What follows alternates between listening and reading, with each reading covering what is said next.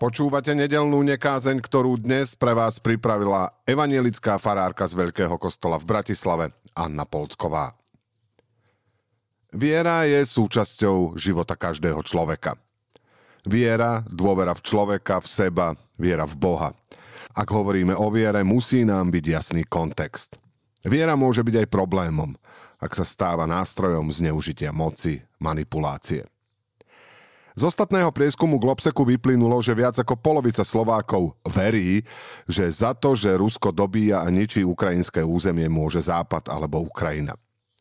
K tejto viere ich priviedli tvrdenia ruskej propagandy, informácie zo zdrojov, ktoré si neoverujú, nemôžu, nevedia alebo ani nechcú. Viera, ktorá vychádza z pochybných zdrojov, vedie k útokom, diskriminácii, poníženiu. Aj v našej kresťanskej krajine. Na základe čoho sa však dá posúdiť viera? Ako si môžeme overovať zdroje viery v Boha? Dá sa poznanie života a sveta založiť na tisícročiach starých literárnych spisoch neznámeho pôvodu? Ako veriť vo všemovúceho Boha a svetú cirkev všeobecnú pri poznaní jej všetkých omylov a prešľapov v histórii i v súčasnosti?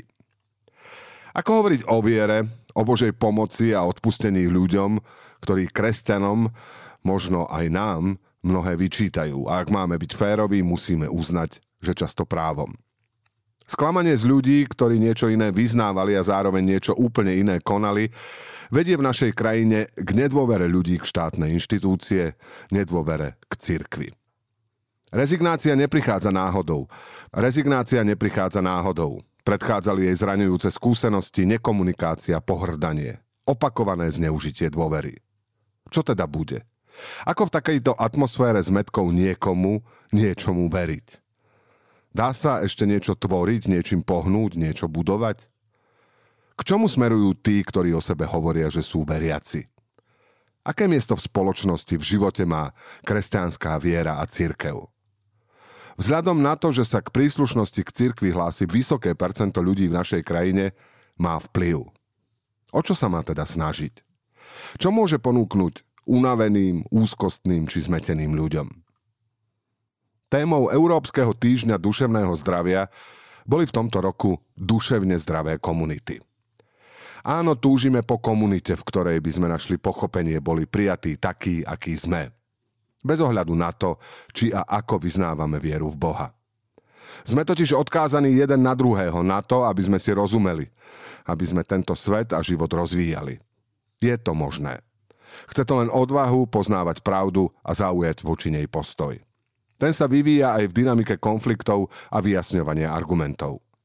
Pokiaľ budeme zotrvávať v strachu z polarizácie a tzv. citlivé otázky budeme radšej ignorovať, predstierať, že neexistujú, budú niektorí ľudia medzi nami naďalej stigmatizovaní, naďalej budú trpieť len preto, že väčšina stále mlčí, lebo o inakosti, domácom násilí, ale ani o duševných chorobách či smrti nevieme hovoriť.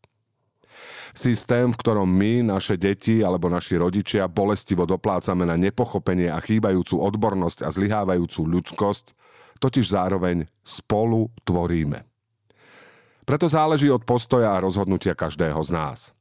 V každom systéme, v každej oblasti života môžeme začať budovať niečo iné ako doteraz. Nejako inak. A ak si sami netrúfame, môžeme podporiť tých, ktorí už začali. Niekedy len tým, že budeme počúvať a porozumieme rozhorčeniu pubertálneho dieťaťa, ak referuje o devalvujúcich poznámkach pedagóga na adresu spolužiaka.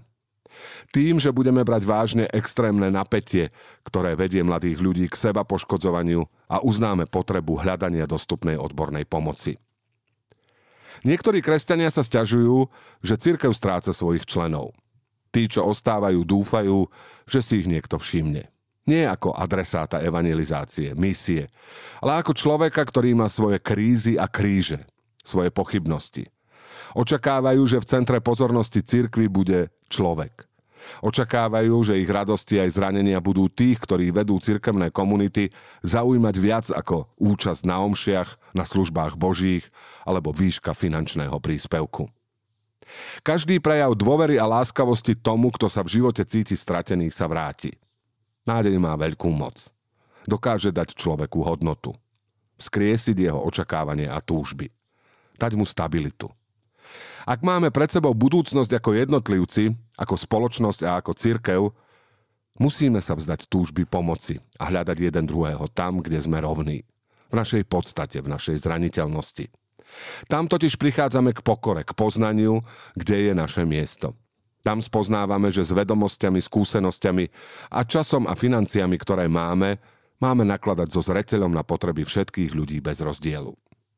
Z nedôvery a chaosu, ktorým sme vystavení vo vzťahoch, rodinách a rôznych komunitách, nás môže vyviesť schopnosť vnímať realitu a ochota počúvať a komunikovať s rešpektom.